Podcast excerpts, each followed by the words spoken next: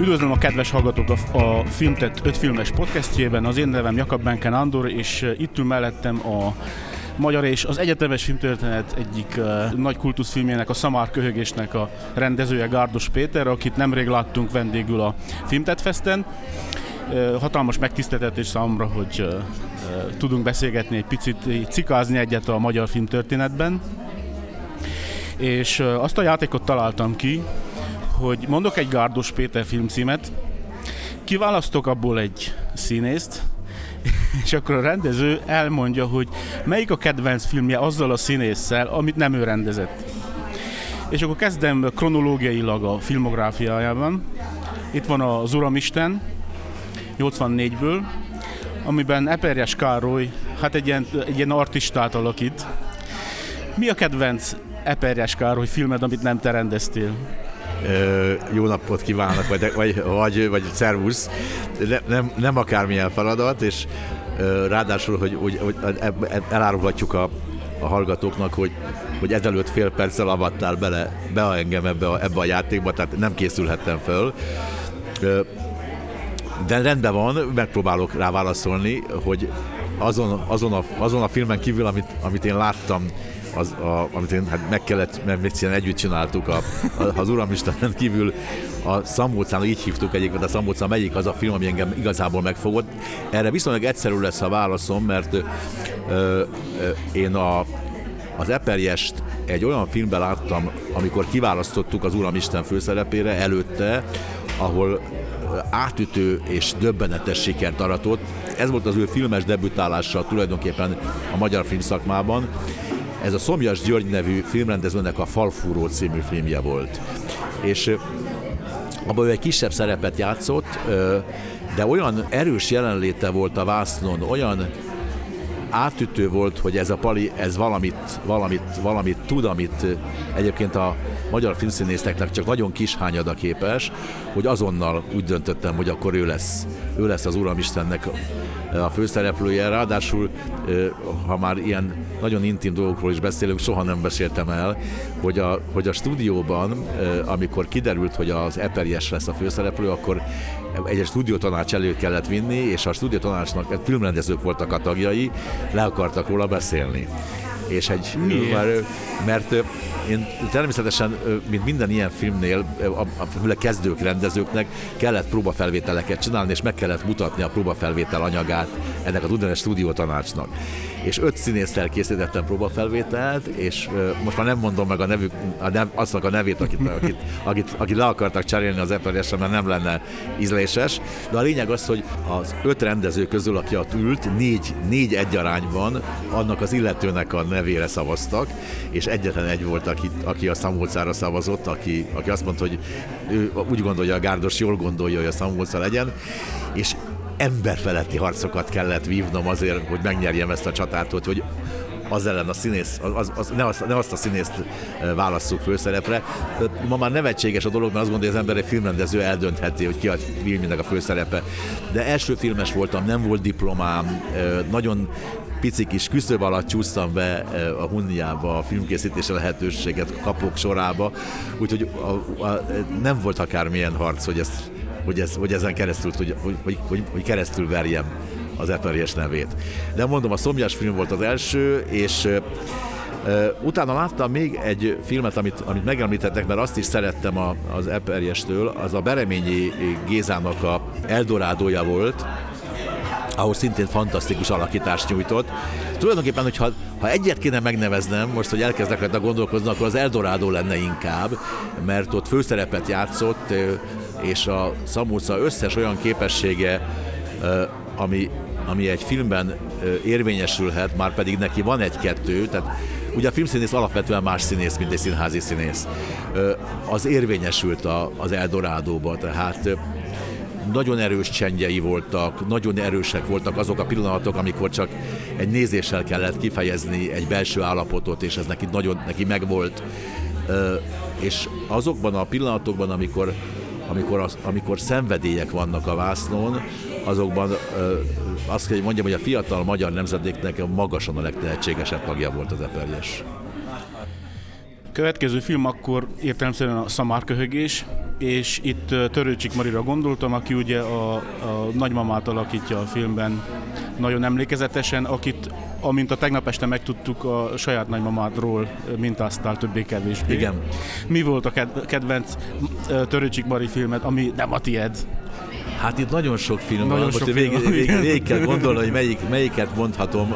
Van egy filmje, fiatalkori filmje egyébként, amelyben a, az Édes Anna, amely tulajdonképpen, amelyben ezt a, hogy a, a naivitásnak és a, és a, a az, a, az áldozat szerepnek valami olyan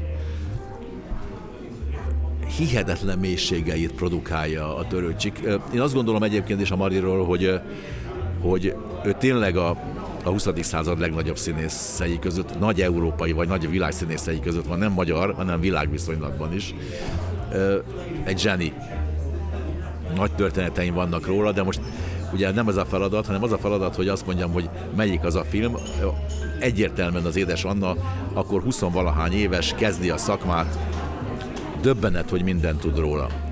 Tehát, hogy mindent tud a szakmáról, ez, hát ez a zsenik ismérve, tehát nem kell semmit megtanulnia, hogy létezik a vászon, hogy van, hogy kitölti, mint, mint a Kosztolányi hősnője, hogy olyan, amilyen, ez csak törőcsik tudja.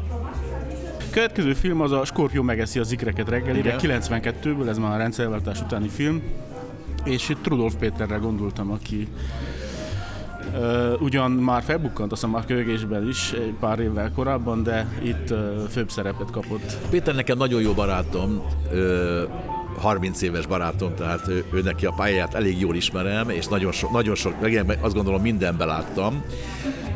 Két filmet is kell mondanom, mert mind a kettő, az egyik egy fiatalkori filmje, ami szerintem fantasztikus, a Szerencsés Dánielbe csoda, hihetetlen milyen, milyen, milyen, milyen színész alakítást nyújt, és ott azért érdekes ez, mert tényleg az egy végzett, az talán még főiskolás volt akkor, negyedéves, vagy éppen végzett. De hát egy 20-valahány éves fiatalemberről van szó, és a filmszínészet, az, én, én egy mester, azt gondolom, hogy egy mesterség. Olyan nagyon sok fogás van. Ha előbb említettem a törőcsiknél ezt a ezt a hamvasságot, akkor vissza kell, akkor, akkor azt kell mondani, hogy férfiben, a, a Péterben ez a, ez a ez a különös férfi báj, amit, ami, ami sugárzik a szerencsés Dániel minden pillanatában, ez, ezt olyan, olyan mélységig és olyan, olyan erővel hordozza, hogy, hogy egész, egész, egész lélegzet elállító. És akkor mondok még egy filmet, és nem véletlenül mondok egy, öreg, egy idősebb kori filmjét, öregkorit, amelyben hízott 20 kilót a film szerepe, 18-at a szerephez. Ez meg az 1945 a török Feri filmje, ami szinte egy nagyon, egy nagyon szép film, és amit igazán izgalmasá teszi a filmet, az a, az a Rudolf alakítása, ahol speciál egy, egy, egy rossz minőségű, egy, egy, egy serejtes embert játszik, egy olyan embert, akinek nagyon sok bűne van.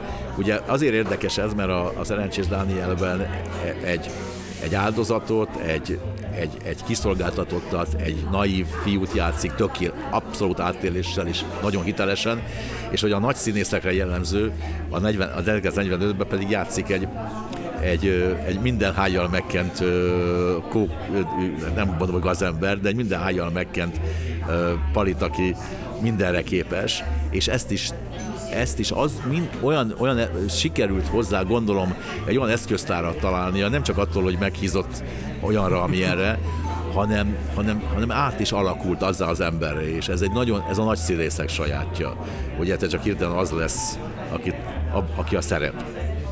A következő az ugye a Herz udvaros Dorottyát. A udvaros Dorottyával egyszer dolgoztam, na, imádom, mint színésznőt, és egy nagy, nagy színész, jó, jó, jó színészeket választottál, szóval színészeket, nagyon, nagyon, nagyon, nagyon komoly színészek.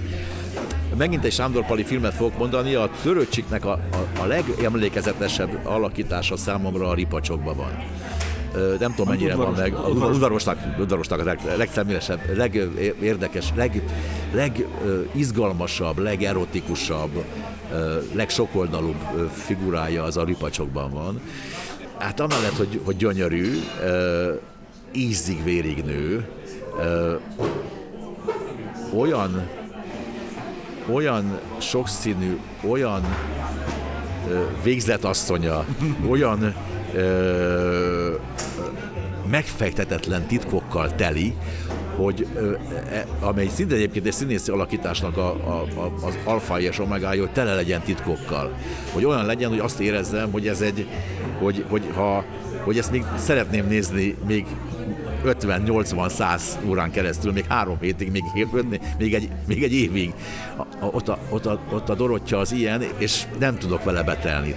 Nagyon sokszor láttam a filmet, és nem is olyan régen újból láttam, semmit nem kopott a ripacsok sem. A Palina két-három ilyen filmje van, amit nagyon szeretek, mert mert ugyanolyan friss, mint, mint amikor meg, el, megcsinálta, és valószínűleg a szereplők miatt, mind a három szereplő fantasztikus, a Garas, a Kern is, de a, de a Dorottya az lenyűgöző, hogy ahogy, ahogy, ahogy keringenek körülötte ezek a férfiak, és minden férfi, aki csak közelébe kerül. És akkor az utolsó film, amit kiválasztottam, az az Igazi Mikulás 2005-ből. Igen. És értelemszerűen Cserhalmi Györgyről lenne szó. Akkor egész furcsa dolgot fogok mondani a, a Tyutyuról, hogy melyik az a film, ami számomra legyőzhetetlenül bevésődött az én agyamba, és amit legerősebb alakításának vélek, ez egy fiatalkori filmje, és egy tragikusan meghalt fiatal filmrendező alkotása Bódi Gáboré, és a film címe az, hogy az amerikai Anzix. Ebbe egy katonatisztlet, egy 1948-ban Amerikába szakadt katonatisztlet alakít. Itt is viszonylag kevés szövege van, és a, a, a tyútyú összes csodálatos erénye benne van, az egyik, ami nekem nagyon fontos, ugye a titokfaktor, hogy titkos a figura. Tit, minden, minden a, a Tyutyónak az igazán nagy szerepei attól, attól, attól nagy szerepek, hogy mindig mögötte van egy olyan személyiség, amely nagyon izgat és megfejthetetlen. Tehát van valami zárvány benne, valami olyan mély dolog, amely, amely, amely feltörhetetlen. És a nagy férfi színészeknek az a sajátossága a világban, hogy, hogy a, a hímeknek olyan példánya, amelyik, amelyik míg, a, még egy férfi is azt mondja rá, hogy most nem fog félretenni, hogy bele lehet szeretni. Úgy csúnya, hogy szép. Úgy szép, hogy csúnya. És hogy talpig férfi. Szóval olyan férfi, hogy minden, mindegyikünk szeretne ilyen férfi lenni. Minden ízében férfi. És a Gyutyó nagy szerepeiben ilyen, ilyen minden ízében titkos, különös férfi.